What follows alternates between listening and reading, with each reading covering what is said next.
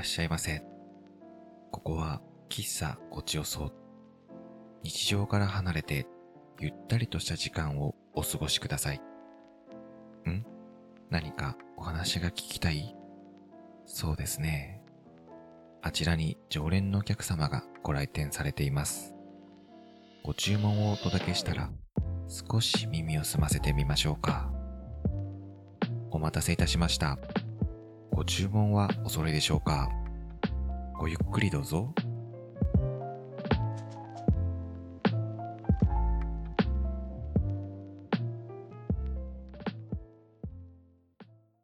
ご注文はお揃いでしょうか？よしくんです。ゆきちゃんです。なんとですね、はいこの短い間に立て続けにお便りが届いております。やったーいやー、嬉しいですね。嬉しいですね。ありがとうございます。言ってみるもんですね。お便りくださいと。もうしょうがないなって言って、うんみんな送ってくれて。いやー、よかった。よかった。やっぱ優しいなこういう直接的なのは本当嬉しいね。もう嬉しいです。うん本当にありがたい話です。いや、本当あの、お便りとか、なんか感想とか送るのって大変ってのは、うんちょっと自分もリスナーではあるからさ、わかるんだけど、それをやってくれたっていうのが本当嬉しいので。ねえうん。本当に時間を割いて、こう、送ってきてくれて、うん。ありがたいですあ。りがたいですね。はい。はい。じゃあ早速、はい読ませていただきます。えラジオネーム、あまちゃんプライムさんから、えー、よしくん、いくちゃん、こんにちは。いつも楽しく拝聴しています。あまちゃんプライムと申します。110点目で、今年読んだ本についてお話しされていて、とても面白く聞いていたのですが、年間100冊以上本を読むよしくんは、どうやって本を好きになったのか、とても気になり、とっても気になりました。もしきっかけなどあれば教えていただきたいです。というのも、東方、漫画は読めるのですが、小説はさっぱりなのです。特に長編になればなるほど読めなくなってしまいます。読んでるうちに別のことを考えてしまったり、文字から連想ゲームしているうちに集中できなくなってしまいます。もし過去の回でお話しされていたらすみません。とい。ことで、ありがとうございます。ありがとうございす。ます。あまちゃんプライムさん。いやー、あの有名なアマちゃんプライムさんから。噂のでしょ？噂の。聞きましたよ、噂のアマちゃんプライムさん。嬉しいな、うちにも送ってきてくれていや。ー、本当お元気されてますか？ねえ、ちょっとあ、ね、会いたいな。うんはいいお便りですね。本について。ああ、よかった。110点目。ちょっと、うん。なんか説明が下手くそすぎて、自分的に凹んでたんですけど、あ、そうなの、うん。やっぱ面白いって言ってくれて嬉しいですね。ねえああのすごい私はちょっとお気に入りですよ、あの回は。あ、本当？熱心にこう語ってくれてね、うんよしくんが。いやー、どうやって本を好きになったのかか。うん。本を好きになったのか。大好きだよね、本。今は本当、ねうん。何するにしても今は本読むのが一番好きかも。うんテレビとか。も本当見ないし、見ないよね。本当見ない。見るのはね、あの TVer ってアプリをうんうんうん使って、TVer で。水曜日のダウンタウンぐらいしか見ないです。水ダウ。うん、あれだけが自分の確かにあれしか見てない。うん。あとはですね、朝子供が起きて NHK の教育番組を見てるのを、あ なんか固めで見てるような感じですね。そうだよね。そんぐらいだよね。なんか、うん。暇さえあれば本を開いて。そうね。で、うん、最近ポケモンやったりしてるけど。最近はよくゲームやってますね。ね、本を好きになったきっかけはですね、うん。うん。子供の頃は本当読んでなかったです。ああ、言ってたよね。ううんん。子供に前おすすめしたダレンシャンシリーズぐらいしかうん。感想してるのはないし、うん。うん。なんか長期休みとかでうん。本を何冊借りなさいとかああった。と思うんだけど、うんそれでも借りて全然読まずに返してたし、へえ、うんじゃあ、どっちかっていうと嫌いだったのかな？まあ好きか嫌いかって言われたら嫌いだったかもしれない。うん。苦手っていうか、なんかあんまり触れて、触れ合えてないっていうか。それこそアマちゃんプライムさんみたいに漫画は読んでた。漫画すごい詳しいよね。当時やっぱり、週刊少年ジャンプが結構全盛期というか、うだったん。で、やっぱワンピースとか、うん。もうナルトとかも一番面白い時だったし、うんあとはブリーチとかもあったしさ。あ、ブリーチね。うん。そのあたりはやっぱ、うん、仲間内でもやっぱ話題になるし読んでたんですけど、うん。やっぱ活字ってのは全然うん。触れてないですね。確かにね。うん本はね、環境がなんかそういう読める環境がないと絶対読まないよね。うん。本当って思うんだよね。田舎だからやっぱ本読んでる人っての全然いなかったしね。うん。図書館ってやっぱあったけど、小学校の時の図書館の場所って正直どこだったか覚えてないし、中学校の時は、なんていう雑誌かななんか、うん。その流行ってる出たばっかりの曲の、うん。なんか歌詞とか、うん。あの、音符、ん？うん楽譜か。うん。楽譜が書いてある雑誌とかはなんか友達たちと見てはいたけど、うん雑誌は見てたんだね。全然読んでないしうん。、そうよね。いや、自分もそうだったな。うんうん。だからですね、読むきっかけになったってのが、うん。ちょうどいくちゃんと結婚した後すぐぐらいに、うん。あの、会社の先輩から、うん。正月暇だろって言われて、うん。いきなり、あの、本を貸してもらったんですよ。まあ、貸してもらったっていうか、これ面白いから読めみたいな感じで押し付けられて、それ私覚えてるわ。覚えてる？覚えてる。めっちゃ熱いやつで、熱いやつ。で、この、うん。多分ね、あの、岸優介さんっていう作家さんの新世界よりだったと思ううん。うんうん。なんか覚えてるよ。それ、持って帰ってきたの。なんか珍しいことするなっていうのをね、当時お思ってたんだよう。ね。うんん。だからまあその時も本当活字が別に好きでもなかったから、うんいやまあ読まんやろと思っとっ。まあ触りだけ読んだら、うん。いきなりその世界観が好きで、うん。とっても良かったんですよね。ざっくりあらすじを言うと、うん。今のこの現代よりすごい未来の話で、うん。人々が超能力を当たり前のように使える。世界なんですけど、そこがすごい情報をうん。遮断されてて、うんあの、真相がわからないのよ。なんでそうなったのかもわからないし、自分たちのこの能力も何なのかがわからないみたいうん。うな。ん。で、まあ当たり前のように生活していって、少しずつその世界の違和感とかにうん。気づき出して、うん。で、とある問題とかが起きていって、うん。それを解決していくっていう話なんですけど、うん。なんかね、古い田舎の雰囲気がある、うんなんかノスタルジックな雰囲気がある作品だったから、うん。なんかすごい自分が子供時代を思い出したりとかして、自然と入れたんで、なるほどね、うんちょっと重ねたっていうか自分に重ねてるとこもあって、だからリアルだったんだよね。そうです。うんなん。か、なんだろう。物語。うーん、ねなんかね、子供の頃、あこうやって遊んだなとか、んそういいうのが自然と蘇るような作品だったんですよ。感情移入して。でそれもうん結構分厚くて、うん。上下巻セットで1000ページぐらいの作品だったんですけど、結局、休みの前半に読んでしまって、めっちゃ面白かったですって言って、うん休み明けにその先輩に話してたら、うん。次の本とかいろいろせ紹介してもらって、うんうん。しばらくそこからちょっとハマって読んでました。ああ、じゃあその先輩のおかげだったんだね。本が好きになったのって。それがなかったら多分読んでないと思あ、そうだったんだ。う。うん。ああ。なんかその、最初その持って帰ってきた時はちょっと覚えてるよ、でも。なんかね、普通に、あの、買い物袋うん。に入れて、手渡され、手渡されたと。それも全然その、うん事前に明日持ってくるとか、そういうのじゃなくて、うん。ちょ、これ面白いけん読んでって、いきなり渡されて い。きなりね。うんああ、なるほどね。でも、いい先輩だったんで、うんうん。え、読まないですよとか言いながらも、まあ、持って帰ってきたのよ。うんうんうん。で、もうちゃんと読んでね。ドハマりして、ドハマりして。で、他の作品も、うん。その岸優介さんの作品から始め、いろいろ教えてもらって、まあ、どのぐらいかな？結局半年ぐらい、うん。その会社後いたんで、うん。読んだんですよね。でその後はもう、ちょっと転職してしまったんで、うん。ここで一回、本は読まなくなりました。あ、そうなんだ。あうん一時読まなかったの？じゃあ。それ、それから。えっとね、全く読まなかったんじゃないんだけど、やっぱその頃、あのー自分も若かったってのもあって、うん。一時的にやっぱり、自己啓発書とか、うんなんかビジネス書とかはちょっと読んでたんですけど、あーまあそういう物語とか小説とかはもう全然読んでなかったですね。ああ。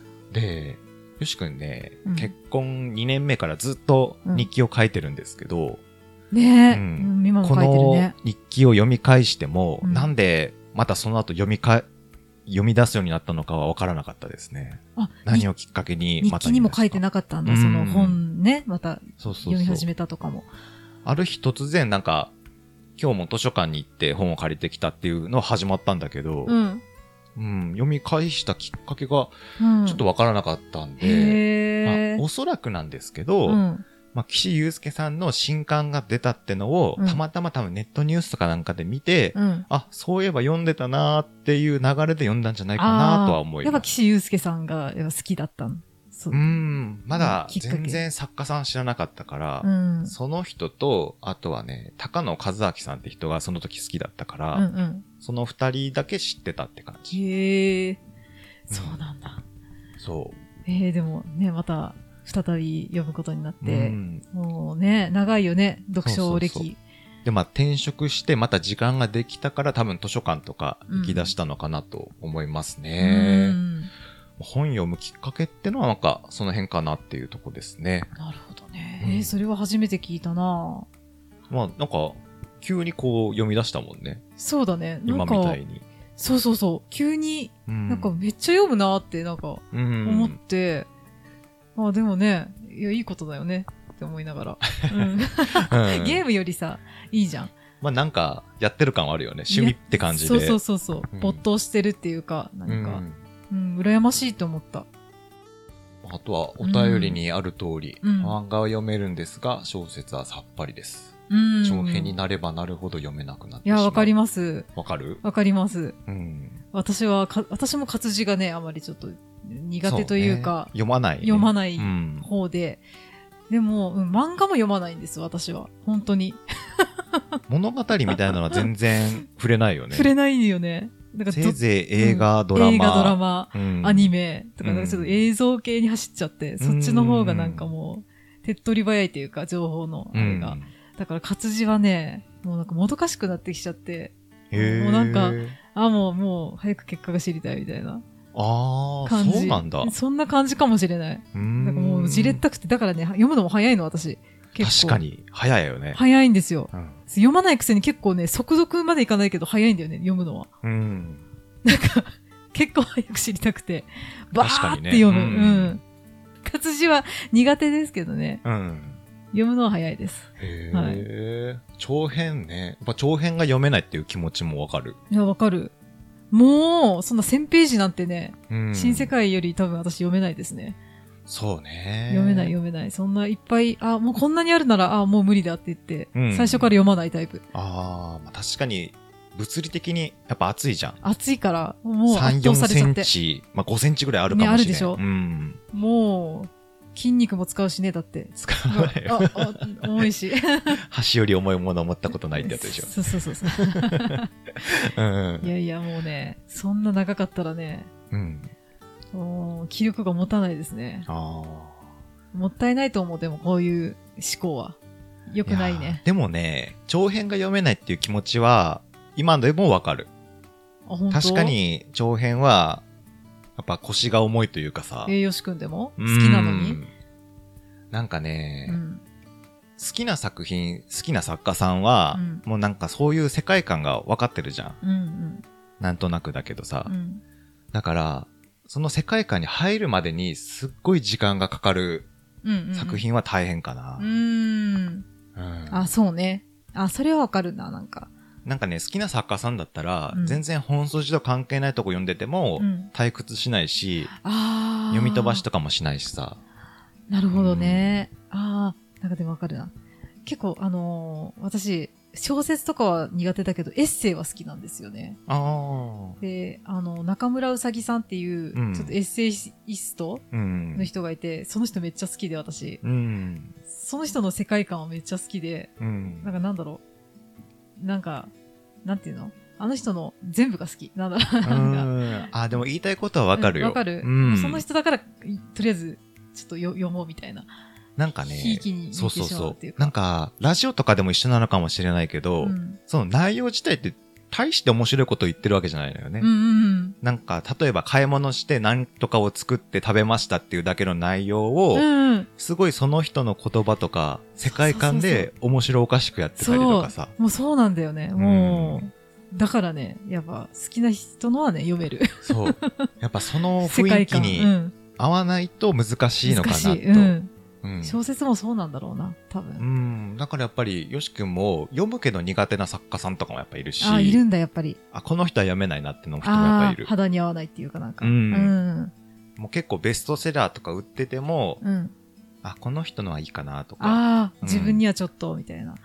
例えば、まあ、これ読む作家さんの例えなんだけど、うん。伊坂幸太郎さんって知ってる？あ、わかんない。ゴールデンスランバーとか、16ピエロとか、うん。あとはね、陽気なギャングは世界を回すとか、結構映像化されてる作家さんなんうん、だけど、聞いたことある。うん。この人も結構文章が独特、へえ、うん、あ、独特な人いるよね。うん文章でね。何がどうって言われるとちょっと言葉にするの難しいんだけど、うん。いるいるでも。君はちょっとその世界に入るときに、うん。あの、ちょっと心して入らないと難しい。うんうんけど、内容は絶対面白い。うん。うん。うんもうぜひぜひよく売れてるやつだと、死神の制度とか、うんその辺めっちゃ面白い。へえ、うん。独特なのかでも。そうそうそうそう。んそこさえクリアすればうん面白いんだろうね。だからねう、ん。よしくんも読もうと思って図書館から借りてくるけども、うん。ちょっと合わないなと思ったら、もう、結構思い切って読まないことあります。あ、もうあこれはやめとこうとか。あ、もういしな、なんか、最後まで読まなきゃいけないみたいな、そういうのはないんだ。うん。前はね、せっかく手に取ったんだから読もうと思ってたんだけど、うんうんいや、もう、いいかなと思って。所詮趣味だからさ、別にそうだよね。その作家さんがつまらないっていうわけじゃないのよ。うん。ただ自分には合わないなとか、うんうんうんうん、多分今読むタイミングじゃないんだなと思って、あまあもうまたの機会にと思って。なるほど。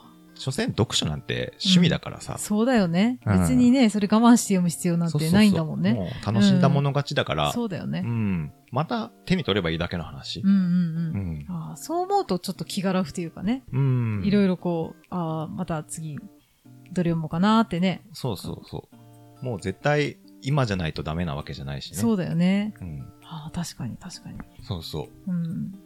で、まあ、アドバイスってわけじゃないけど、うん。まあ、長編読めないならうん。短編読めばって言ってしまうのも、うん。ちょっと、暴論かなとも思うので、うん。まあ、自分なりにおすすめというか、うん。こうしたらどうですかっていううん。提案をしたいなと。はい、お願いします。まず、結構今、本って映像化されることが多いんですよね。うんうん。この配信の中でも、何回か映画見に行って、よしくんは原作読みましたって話をしてたと思うんですけど、例えば去年だと、ザリガニが鳴くところとうか、んあとは最近見たのだと、久保田正孝が出てた、うん。うん。スイートマイホームとか、うんうんうん。うん。そういう映像化されたものをまず先に見た後にう、ん。原作に触れると、うん。その映像とうん原作の違いが、うん。に集中できるから、このアマちゃんプライムさんみたいにう、んちょっといろんな言葉の連想ゲームになってしまうって話だったから、うん。なんかそういう違いのところに集中できれば本が読めていくんじゃないかなと思って。ああ、そうかもしれないうね。ん、確かに。もう、うん。例えばの話なんですけど、うん。その容疑者 X の化身で、うん。あの犯人役が、あの、堤さんだったじゃん。うんうん。あの人の演技ももう最高にいいんだけど、うん。まあ、その人が何を思ってどう演技してるのかっていうのがやっぱ原作を読むと、ああ、この表情はこれを表現してるってのがよりわかるかあ、ら。そうだうね。ん。腑に落ちるっていうかそこで。そうそうだからああいう行動をしたのかとかね。うん。そっか、それは原作読まないとわからないもんう。ね。うんん。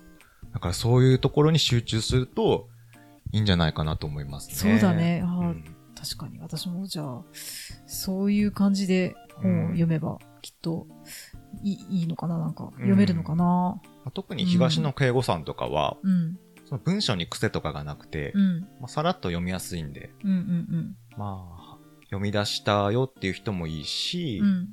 まあ、今も読んでるって人で、うん結構多作な作品書かれる方なので、うんうん。読んでないって人も結構いると思うので、ううん、んうん。おすすめかなと思いますね。東野敬吾。うん、もう、あとは、アマちゃんプライムさんにちょっとうん。おすすめなところでいくと、うん。ちょっと自分がミステリーが好きなんで、それに特化した話になってしまうんですけど、うん。最近漫画化されてるミステリー作品って結構多いんですよ。うん。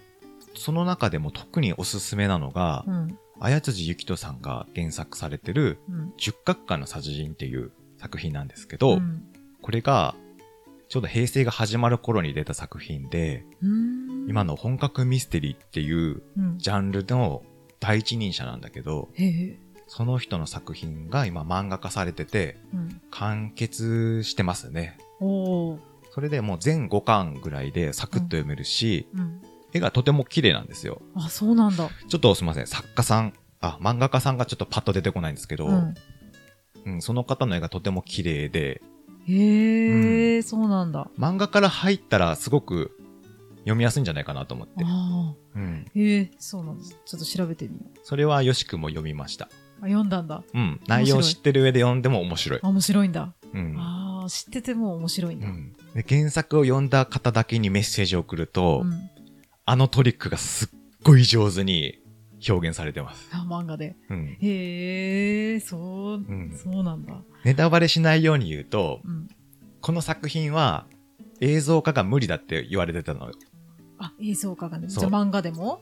漫画でも無理だと思われてたけど、ん。それがうまく表現されてて、うん。なるほどと思った。へえ、うん、こうしたかと思って。なるほど。感動した俺。マジ？うん感動しちゃった。感動した息子が感動したっていうのはすごい相当。こう来たかと思って。へえ。うん。いや、考え抜かれて、いやあれしたの。かなじゃあ。うん。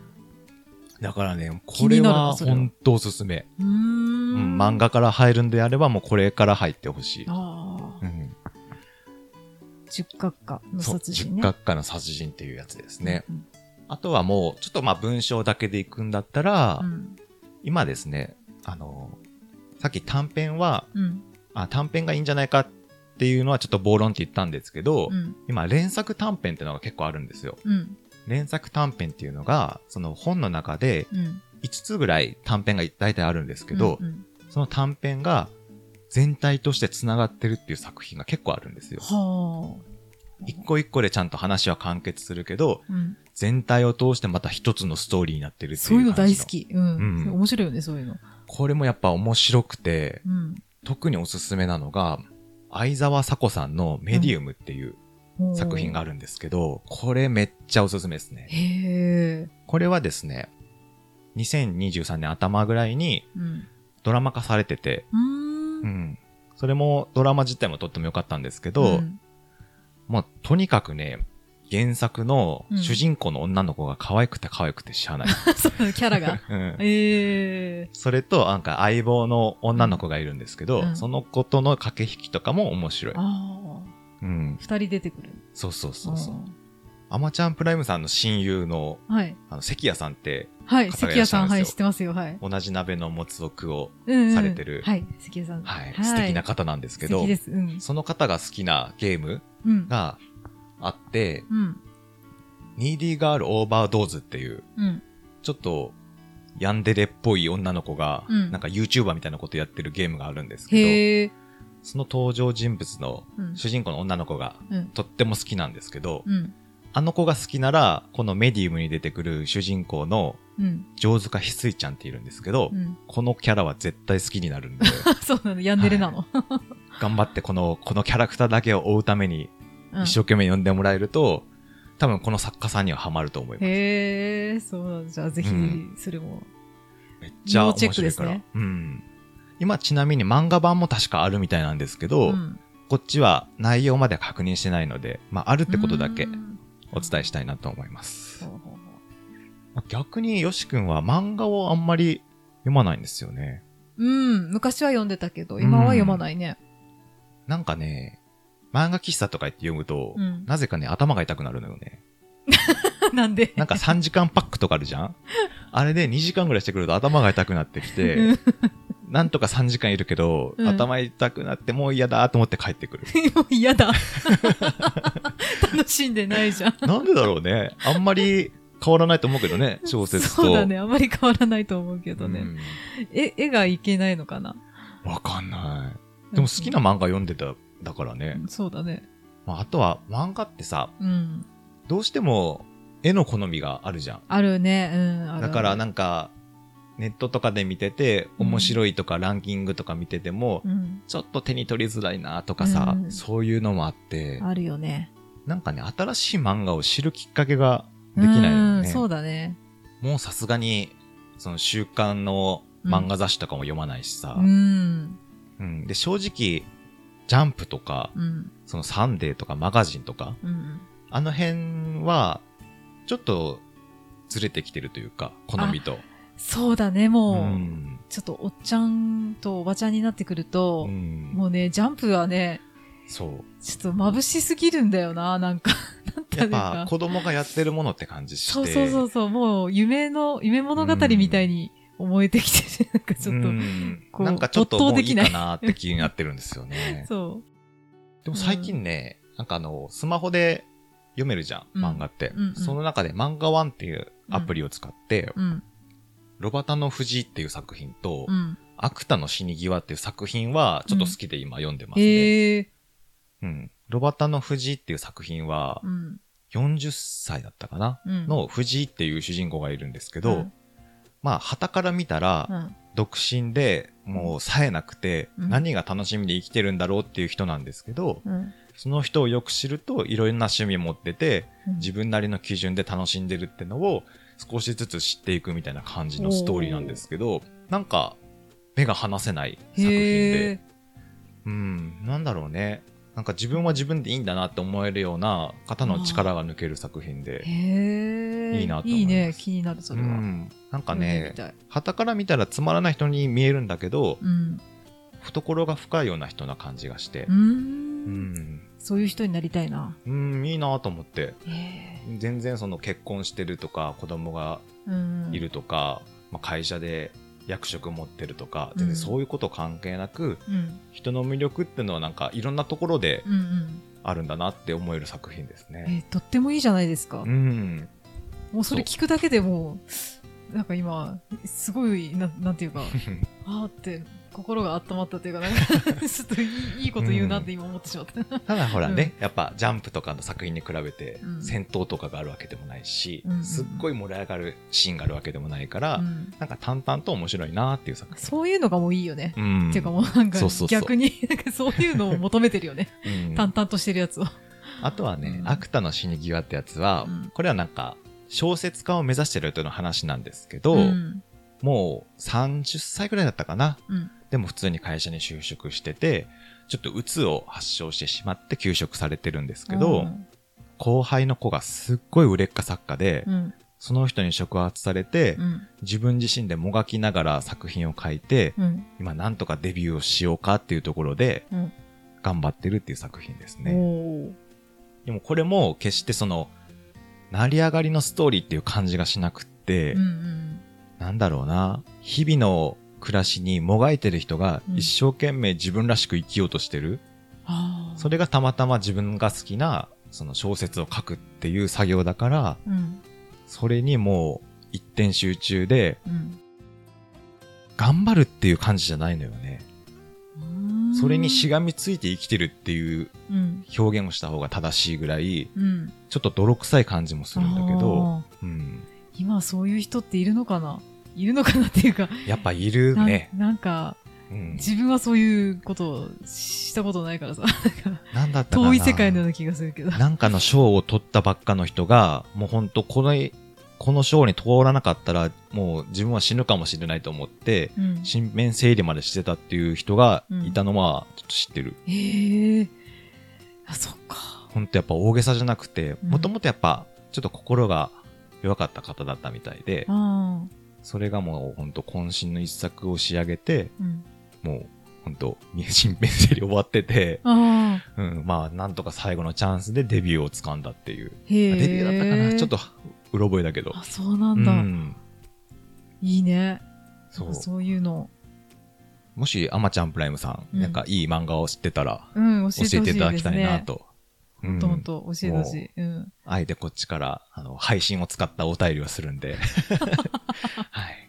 まあ、アマちゃんプライムさんはね、あの、うんポッドキャストとかされてないので、ああ。まあ、もしよければ、あの、親友の関谷さんを通してでもいいので、そうですね。はい。もぜひう、ぜひお願いします。ぜひぜひ鍋もつの方でも構わないので、はい。代打をお願いして答えていただければなと。そうですね。うん、もうぜひとも、はい。うん。まあ、はいアマちゃんプライムさんへのお便りのお返しはこんな感じでいいですかね。はい。うんありがとうございました。ちょっと頑張っ。て、今お話しした作品は概要欄の方に書いとこうかなと思うので、はいもちろんアマちゃんプライムさんだけじゃなくて、読んでみたいんだけど、きっかけがとかない人は、うん、うんうん。ぜひぜひ読みやすい作品を選んでるつもりなんで、うん、うん。手に取ってもらえれば。ぜひぜひう、ん、よしくんのおすすめで読んでみてください。もう結構ね、前に出た作品なんで、うん。もうブックオフとかでも全然ありますし、あ、そうね、うん。図書館にでも。うん、最寄りの図書館には間違いなくある。そのぐらい人気な作品なので、うん、読んでもらえたらなと思います。はい。よしくんからの願いです。うんはい。で、逆に、あの、ミステリー好きだよって人いたら、おすすめを教えてもらえると、ああ、そうね。うん。うん教えてほしいね。なかなか周りに同じ話をする人いないんで。いないよね。ミステリー好きってあんまりいないようんね。本読んでる人見たことない周りで。そうだね、うん本すらあんまみんな読まないからね。みんなやっぱスマホうん。片手にやってるしね。まあ電子書籍とか読む方もいらっしゃるかもしれないけど。うんなんでぜひぜひ、あとはなんだろうなおすすめの作品教えてくれとかも、うんまあ自分が読んでる範囲でおすすめできれば、うん。おすすめしたいなと思うので、はい。はい。お願いします。この辺は得意分野なんで、そうだね。めっちゃ喋るからね、この本のことについては。しっかり調べて台本準備してやってますんで。はい。今週もお聞きいただきありがとうございましたありがとうご。ざいました。また来週もお聞きください。さようなさようなら。いつもありがとうございます。お客様もお帰りですか？当店は毎週火曜に営業しておりますが、お客様のご都合でお立ち寄りください。お問い合わせは Google フォーム、Twitter で受けたまわります。ハッシュタグごちおそをつけてツイートしてください。それではまたのご来店をお待ちしております。ありがとうございました。